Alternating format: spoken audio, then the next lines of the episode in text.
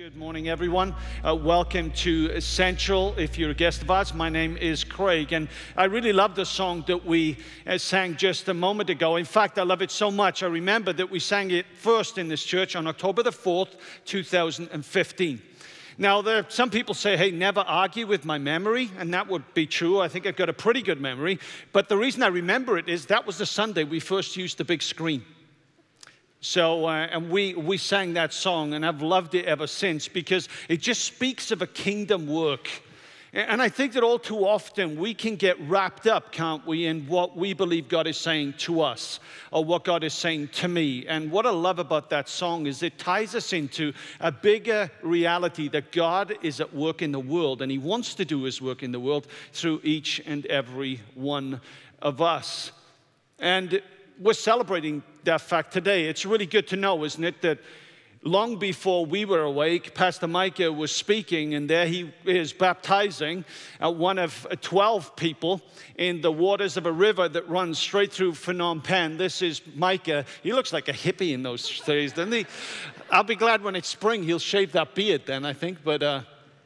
And you see that there's another one there. 12 people responded to the gospel and were baptized. And we celebrate the fact that really is... It really is about the kingdom of God and people just saying, God, here I am. Use me. Change me. Continue to work through me. And it's really with that goal and the intention that I began this series called 21 Again. This idea that when a person turns 21, all of a sudden the focus isn't so much on the upright, but the outright. You've been given a freedom, so live in that freedom responsibly. And so we started in a few weeks ago with Ephesians chapter 5, 15 and 16, and then James Ellis. Didn't James do a great job last week? He was great. And thankful for James. He picked up on verse 16. And today I want to pick up on verses 17 through 20. So if you have a Bible, please turn there to Ephesians chapter 5. And we're going to look at three verses today, verses 17 through 20. Now, if you haven't got a copy of the scriptures, you know the routine. If you're a regular of ours, you can just raise your hands in the air, and our ushers will be delighted to give you a copy of the scriptures. And once you have the scriptures in your hand, you can turn to page 1176. Again, if you need a copy of scriptures, just raise your hands in the air as we dig through this text. Now, we started in week number 1 with verses 15 and 16 with a reminder to be very careful how we live. And our motivation for that is because the days are evil. But we are very careful how we live, not because we're afraid of evil, but because we have been assured of the power of good of God. God has called His people to be careful in the way they live, because we are to be a force for good and for God in the world. And that is shown through wisdom. So with that in mind, look at the first word of verse 17. It says, therefore. And again, whenever you see a therefore, you remember what it's there for.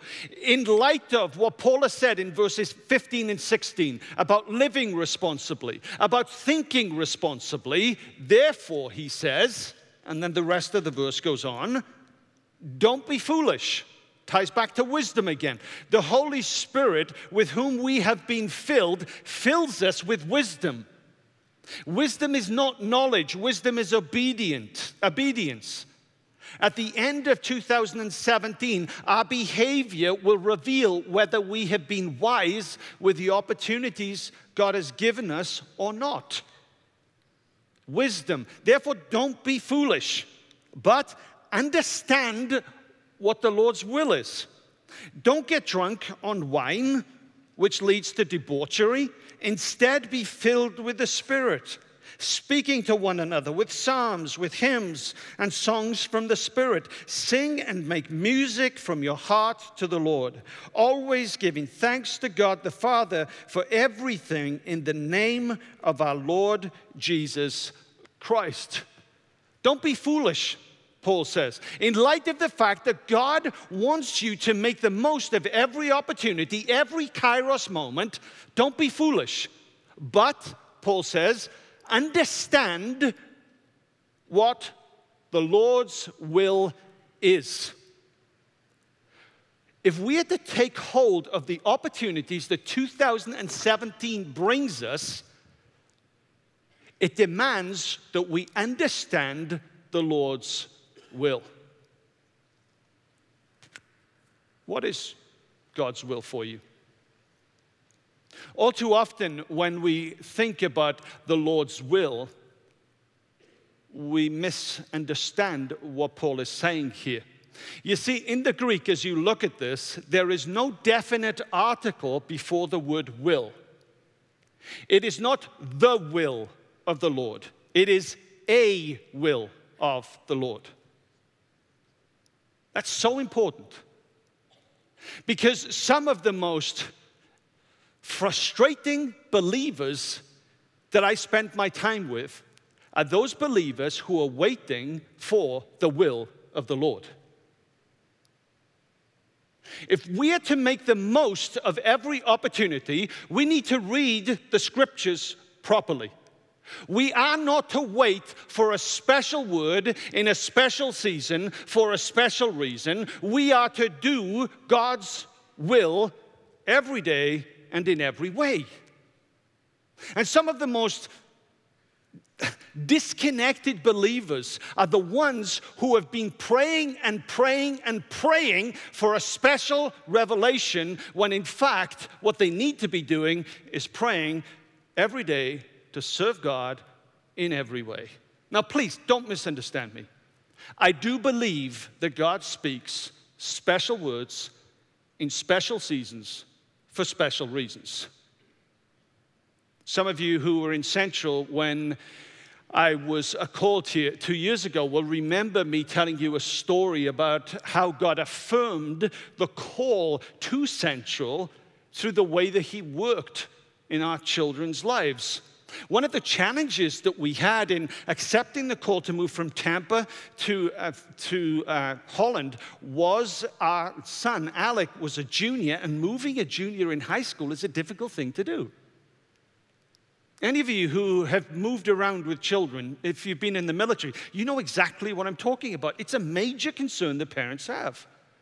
But Bibke and I really felt this call up north. And so we were praying while Alec was away at a camp somewhere about telling him when he came home. And so when he returned from this camp, we called Jonas and Alec, just the two of them, into our bedroom. And we wanted to talk to them about this move to Holland. And so I looked at them and I said, guys, we've got something to tell you. And Alec kind of put his hand up like that. And I don't know how this works in your house, but when we're kind of talking to them, for our kids to go, wait a minute, stop. That's not a very respectful thing to do. But he looked at me and said, Dad, before you say anything, while I was away at camp last week, God spoke to me in a very special, unmistakable way, and He told me that I needed to prepare for a special move, and He assured me that it was going to be okay. What do you want to tell us? You know, when God gives a special word in a special season, it's for a special reason. And that first year for Alec wasn't easy. But he obeyed. And so when I say, listen, some of the most disconnected, disenfranchised, and difficult Christians to be around are the ones who are waiting for a special word in a special season. I'm not saying that I don't believe that God speaks a special word in a special season. I am saying He does it for a special reason. But what we can't do, what we must not do, is actually live our lives waiting on that special word so that we don't live every day seizing every opportunity in every way. It is the everyday life with God by the Spirit that makes our faith exciting. It is waiting for God to speak a special word in a special reason and doing nothing until He does that leads to disappointment, to a disconnection between a person and Jesus Christ. You know, the will of God for all of us is to trust Jesus. That is God's will. Yet trusting Jesus with my life doesn't necessarily mean that I'm going to seize an opportunity, does it? Our salvation means far more than we're going to see Jesus when we die. It means there is a work, Ephesians 2:10, that God has called each and every one of us to do. And what Paul is saying here is, please, folks, don't be foolish. That's written in such a way in the Greek as to emphasize the point that a number of them were being foolish. Why were they being foolish? Waiting for a special revelation when what they needed was to live in obedience to the work of the Spirit every day and in every way. This is a theme of Paul's. Understand what God's will is. And yes, generally speaking, God's will is that we all trust Jesus. But God's will has many expressions in my life and in yours. And so repeatedly, throughout his letters, Paul encourages believers to know what God's will is. And I encourage you, when you read that, to realize on most of the occasions there is no definite article before the word will. It's not the will of God.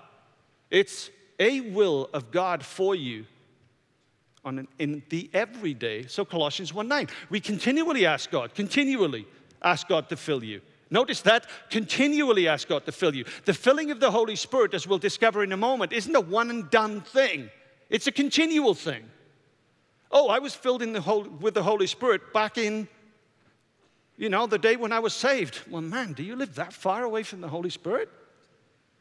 No, we continually ask God to fill you with the Holy Spirit. Why? With the knowledge of His will through all the wisdom and understanding that the Holy Spirit gives. When Paul says, look, don't be foolish, understand what the will of God is, Paul is speaking of a God who works in you and through you and speaks to you through the Holy Spirit and enables you to see an opportunity and to seize an opportunity.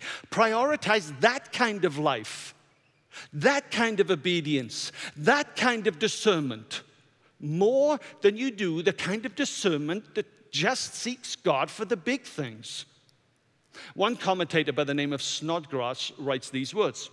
Usually when Christians speak of discerning the will of the Lord, they have in mind God's will regarding major decisions about a spouse or a career. This is not what the text is about.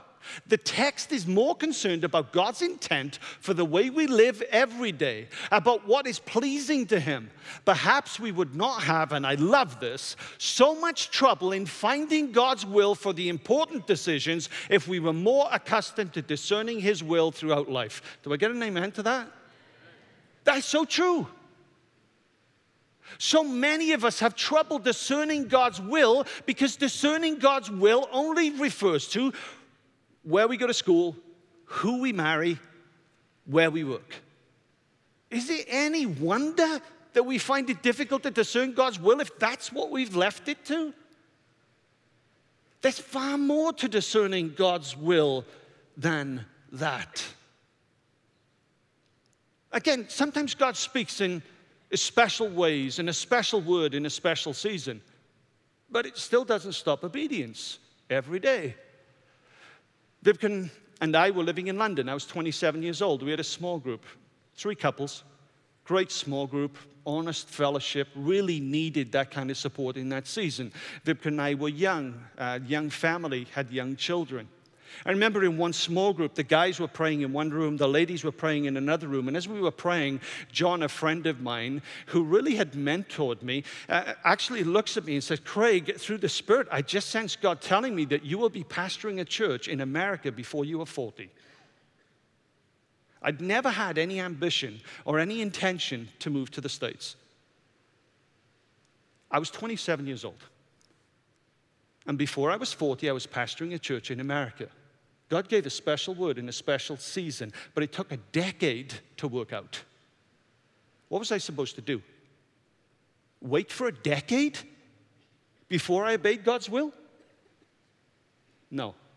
I was supposed to allow the special word in a special season for a special reason to work its way out in time as I obeyed God each and every day. Folks, what's true for me back then is true for me today. What's true for me is true for each and every one of us.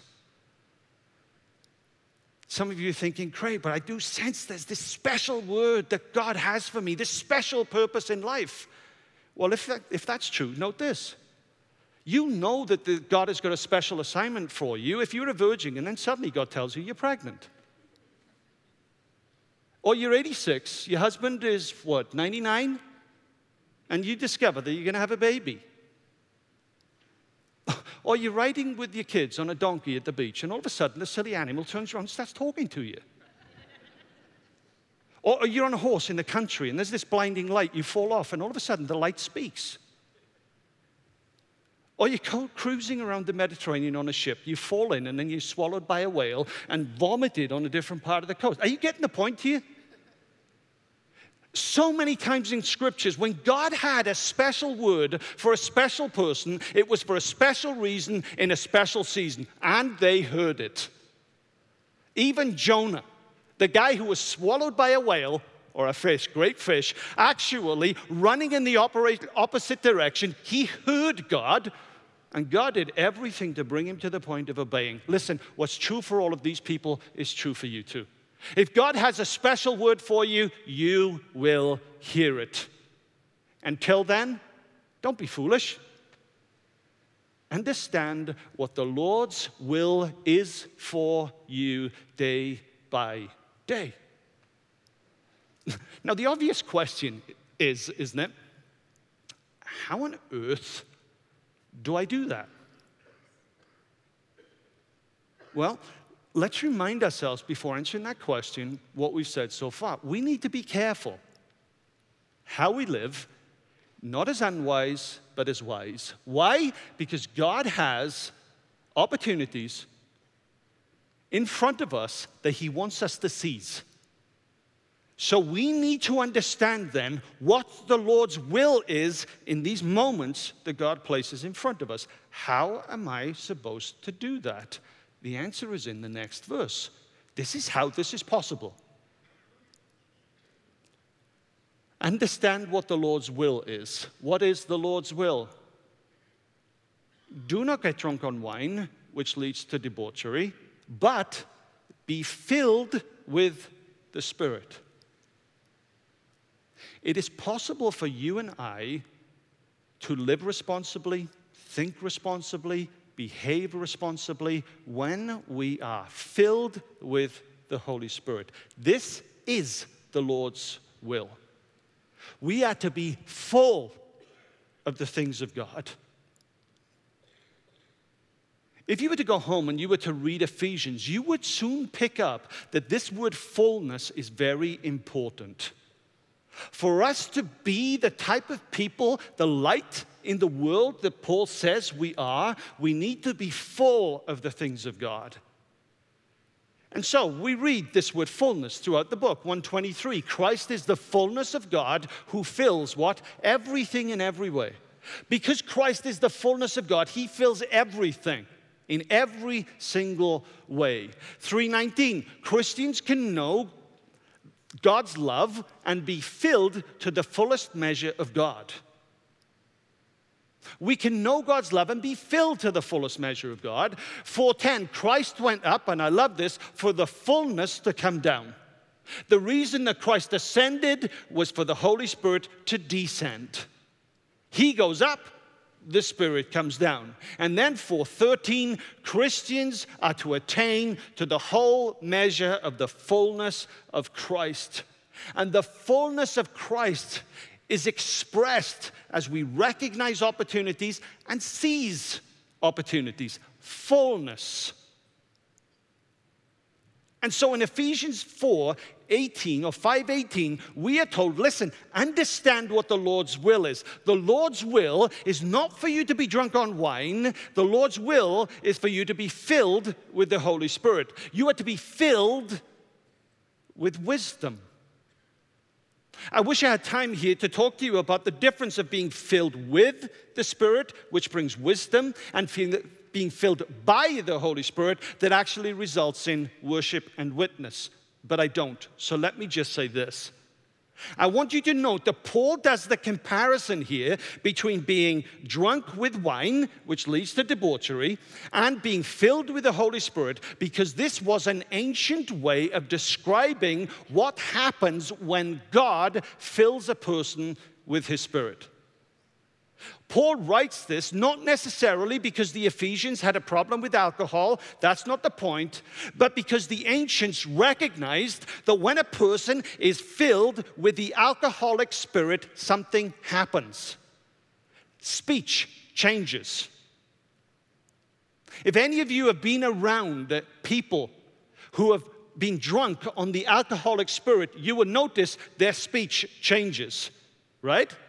Sometimes it's slurred speech. More often than not, especially in guys, they say things that they really shouldn't, or they wish they hadn't. But it's not just speech, it's also walk, their behavior. See, when a person is controlled by the alcoholic spirit, noticeable, discernible, obvious speech and behavior traits follow. So the issue in this comparison with alcohol and the Holy Spirit is not to say that when a person is full quantity of the alcoholic spirit or the Holy Spirit, that's not the comparison. The comparison is the quality of the control. When a person is full, mastered, controlled by the alcoholic spirit, speech changes, walk changes.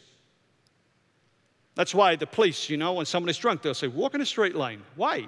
Because a person is being controlled in their walk through the alcoholic spirit. In the same way then, Paul says, look, don't be foolish. Understand what the Lord's will is. The Lord's will is for you to seize an opportunity. We say, how are we supposed to do that? Paul says, easy. Be mastered and controlled, filled with the Holy Spirit in every way, every day. That's the point of the comparison. If we are going to make the most of opportunities in 2017, the Bible says we need to be mastered, we need to be controlled by the Holy Spirit. Not on special days, but every day, in every way, for the glory of God. And you can see that this is the point of the comparison, not the quantity of the Spirit. You may have heard this analogy, I need to be filled with the Holy Spirit because I leak. That's quantity. That's wrong. You need to be filled with the Holy Spirit because you need control. You need God's control because you can't bear fruit without that. But this is the point of the analogy we see from verses 19 through 21. Notice what happens. Speech and behavior. A person who's filled with the Holy Spirit speaks differently. Verse 19. A person filled with the Holy Spirit lives a lifestyle of worship. Notice it says, let us sing psalms to one another, songs to one another, not to God, but to one another. The context here is lifestyle worship. Not the gathered worship here, but the worship that happens and typifies the believer's lifestyle away from here. Also, we become more thankful to God. When you woke up this morning, did you pray for those things you lack, or did you thank God for those things you have? Being filled, mastered, controlled by the Holy Spirit means that we actually think more about what we've got than what we haven't. Count your blessings, the psalmist says. Fourthly, here we notice in verse 21 that there is a mutual submission that happens. When we're filled with the Holy Spirit, we don't seek to lord it over people. We're willing to submit to one another. So you see, to do God's will, we need to be full of the Holy Spirit. And this idea of being full of the Spirit has the idea of being controlled or mastered every day and in every way so that our speech changes and our lifestyle changes. So the Holy Spirit fills us with wisdom. The Holy Spirit fills us with wisdom for the purpose of worship. This is the point here. Lifestyle worship. Worship is not something we do when we sing songs. It's a lifestyle of worship. Mission exists because worship does not, John Piper said. But there's something else that the Holy Spirit does. Clearly, when you read the New Testament, the Holy Spirit not only empowers us for a lifestyle of worship, he also empowers us for a lifestyle of witness. We see this especially in the book of Acts. We see the transformation that happens when the Holy Spirit comes down. Peter, in Acts chapter 4 and verse 8, then Peter, filled with the Holy Spirit, said to them. Acts chapter 4 is remarkable. And as you start to read through the book of Acts, you see that this is not just typical of Peter. This is typical of the whole group. That when the Holy Spirit has his people start to demonstrate this characteristic of witness. And so in verse 31 of the same chapter, after they prayed, the place where they were meeting was shaken, and they were filled with the Holy Spirit. And they all went home? No. And they spoke the word of God boldly. So the Holy Spirit fills us with wisdom so that we would know what God's will is. But just because we know God's will doesn't mean that we're controlled to do God's will. And so the Holy Spirit fills us. We are filled by the Holy Spirit to live a lifestyle of worship and a lifestyle of witness. This is what the Spirit-filled life is for: wisdom, worship, and witness. We make the idea of the Spirit-filled life more complicated than it is, don't we? And all too often, pastors in churches won't address this issue because we're afraid of what will happen when you start to talk about the Holy Spirit. In a sense, we try to control what God will do, how people will react. That's not the right thing to do, because the bottom line is, the Spirit-filled life, understanding it, isn't that complicated. We make it complicated, but it isn't. Essentially, there are only 4 commands related to the Spirit-filled life. Only 4. For example, we are never told in the Scriptures to seek the baptism of the Holy Spirit. We are told that the baptism of the Holy Spirit is a natural result of a person coming to follow Jesus Christ. We're never commanded to seek it. But we are commanded to do 4 things. And conveniently, these 4 truths, these 4 commands that we're told to do, are broken up into 2 positive commands and 2 negative commands. Let's look at the positive commands first. Don't be foolish. Understand what the Lord's will is. And you became a child of God, and you were filled with the Holy Spirit, and you were given wisdom. And as you live your relationship with God and you commune with Him and He communes with you, you are filled with the Holy Spirit, not one and done, but over and over again. Why? For worship and witness. And as you live this way, seeking to make the most of every opportunity, there are 2 things that you need to do. It's that simple. Firstly, you need to be filled with the Holy Spirit. Notice, please, that it is actually an exhortation here. In other words, we have a part to play in this. The filling, the control, is God's part. But there are certain things that we do to put ourselves in the position to be controlled. That's why Paul says, be filled. You be filled. Can any of you fill yourself with the Holy Spirit? The answer is no. But can you put yourself in a position to be filled by the Holy Spirit? Oh, yes. Absolutely yes. So we need to be filled. That's what we need to do. The second thing we're told to do is to walk by means of the Holy Spirit. It's in Galatians, it's in Romans extensively. When it comes to the Spirit-filled life, that's what our calling is. To be filled with the Holy Spirit and to walk by means of the Spirit. It really is that simple. And when we're filled with the Holy Spirit, a number of things happen. And this is why we need to ask God to fill us. So why do we seek it? Because God's word commands it. Ephesians 5:18, Galatians chapter 5. We need to be filled with the Holy Spirit because there is no fruit without it. We will not make and take the opportunities without the filling of the Holy Spirit.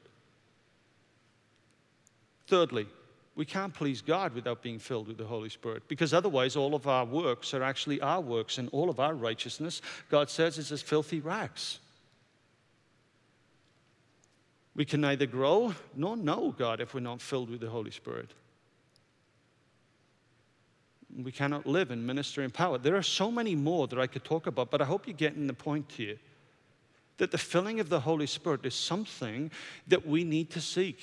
And we seek that filling in order to be fruitful. Fruitfulness in the Scriptures is not success.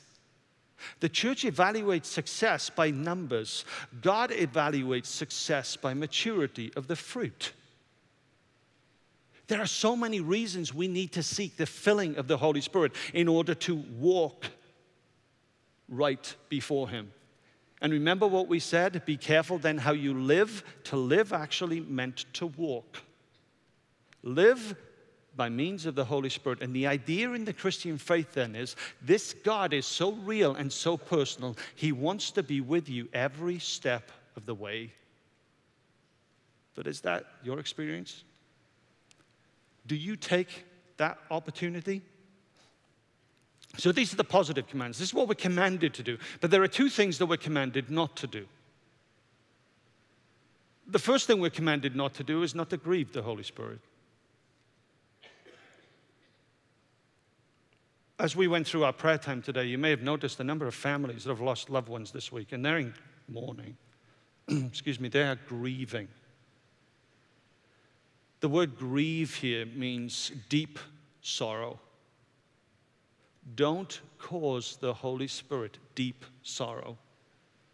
Why does it say that? Well, it says that because the Holy Spirit, as God, has the same attitude to sin as both the Father and the Son. He can be grieved through the things we say, the things we do, through the attitudes we hold. So the Bible says, listen, when it comes to the Holy Spirit and the Spirit-filled life, to take the most of and make the most of every opportunity, don't cause the Holy Spirit deep sorrow. The second negative command, the second thing we're called not to do is not to quench the Holy Spirit. The idea here is that the Holy Spirit is the empowering, controlling, mastering force of your life. And when you grieve the Holy Spirit, you hurt Him, His mastery and control of you is diminished. Do you see the way they relate here? In order to walk, I need to be filled. In order to be filled, I need to make sure I'm not grieving Him, because if I'm grieving Him, I quench His control. And then I will find myself walking through life, but I will find myself walking through life under my own strength, not under His.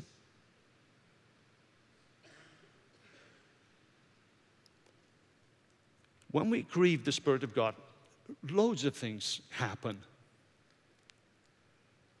And we grieve the Spirit of God when we doubt Him or we have a divided heart. This divided heart is really interesting. This divided heart and doubt is expressed here in James chapter 4 in a rather unusual way.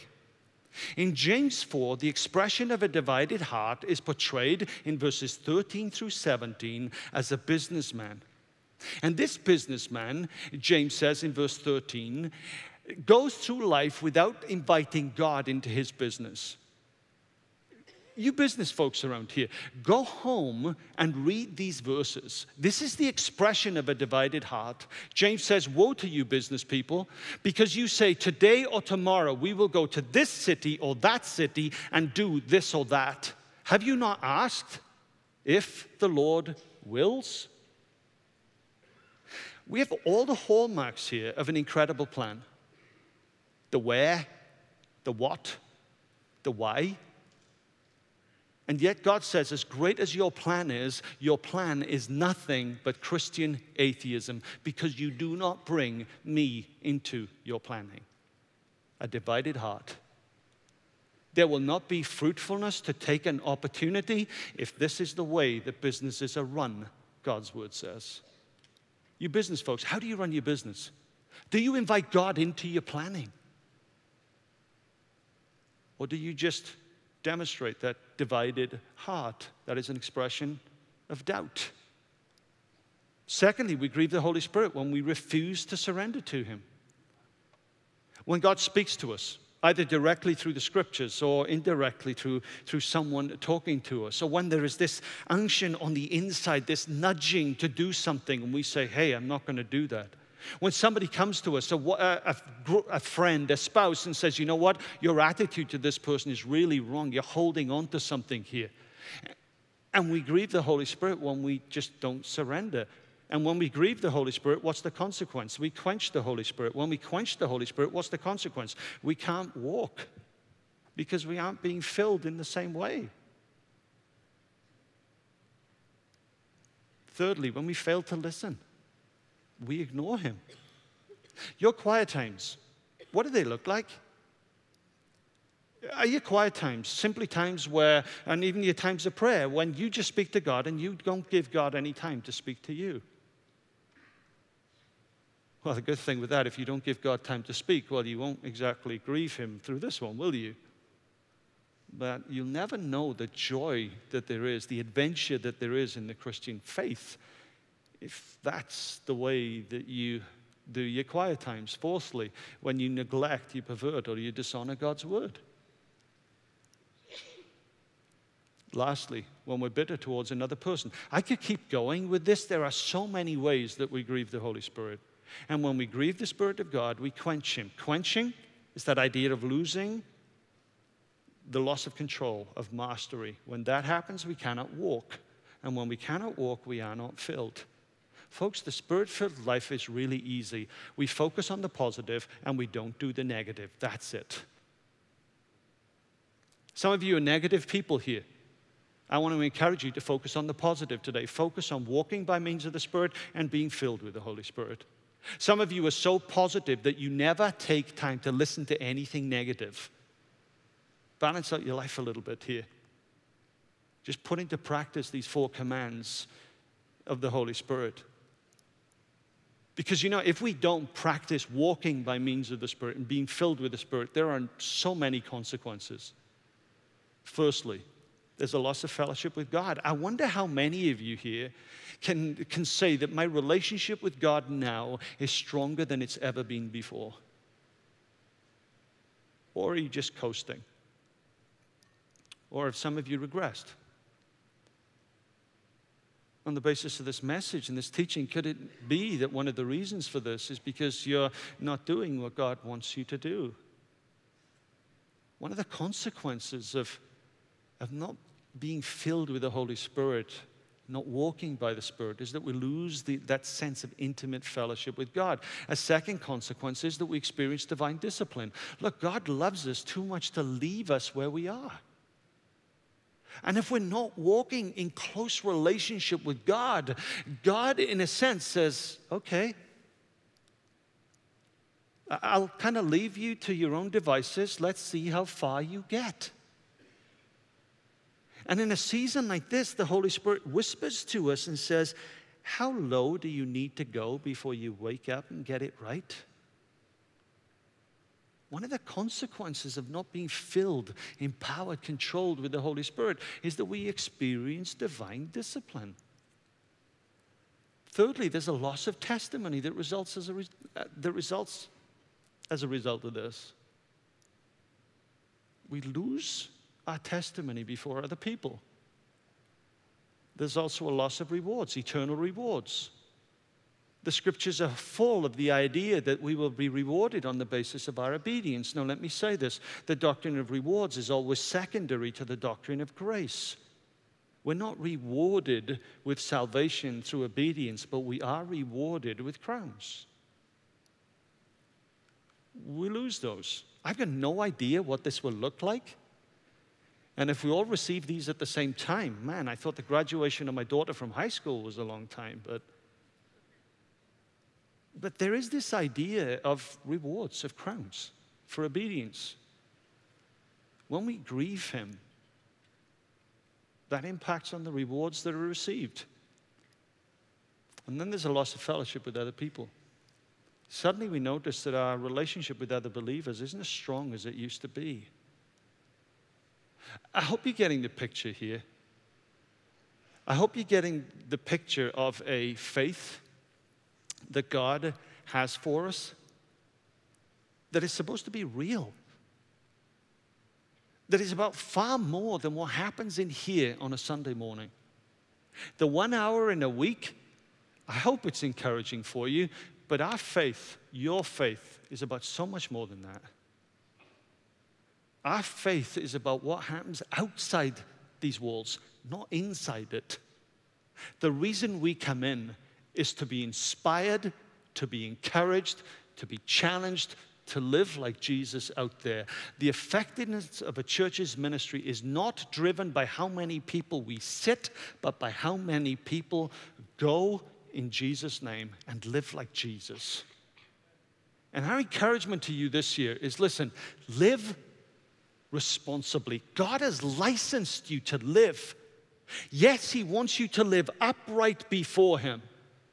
But you are now, if you're a follower of Jesus, a mature follower of Jesus, and that vertical must translate to the horizontal. You've been licensed to live.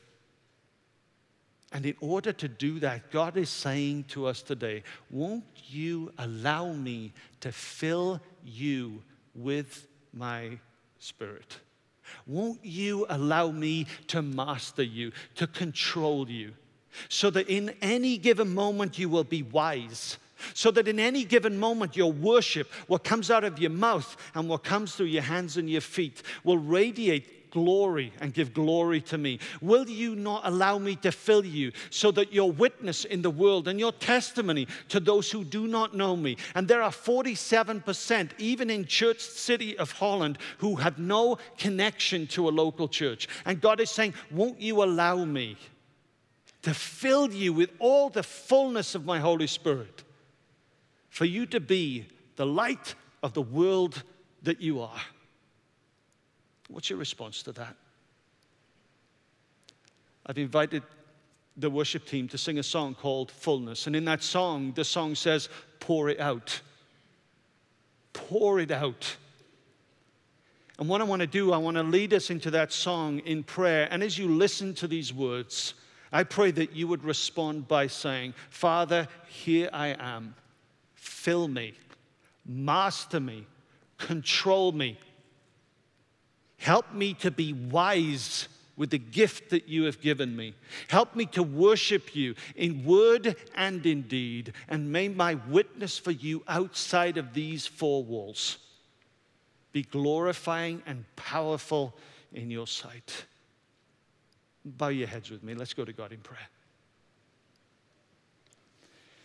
Father, your word is true. And your word is power. And Father, we need to be filled with all the power of God to do your will. And so, Father, we pray right now that as we respond, that you would just fill us. Where there are issues that are grieving you, may we, in the words of 1 John, confess those, knowing that you are faithful and will forgive us our sins and cleanse us from all unrighteousness. And as we have dealt with those issues, Father, won't you send your Holy Spirit? Won't you pour it out? Fill us again and again and again. And may we, Father, live no more than a breath away from the anointing of your Spirit.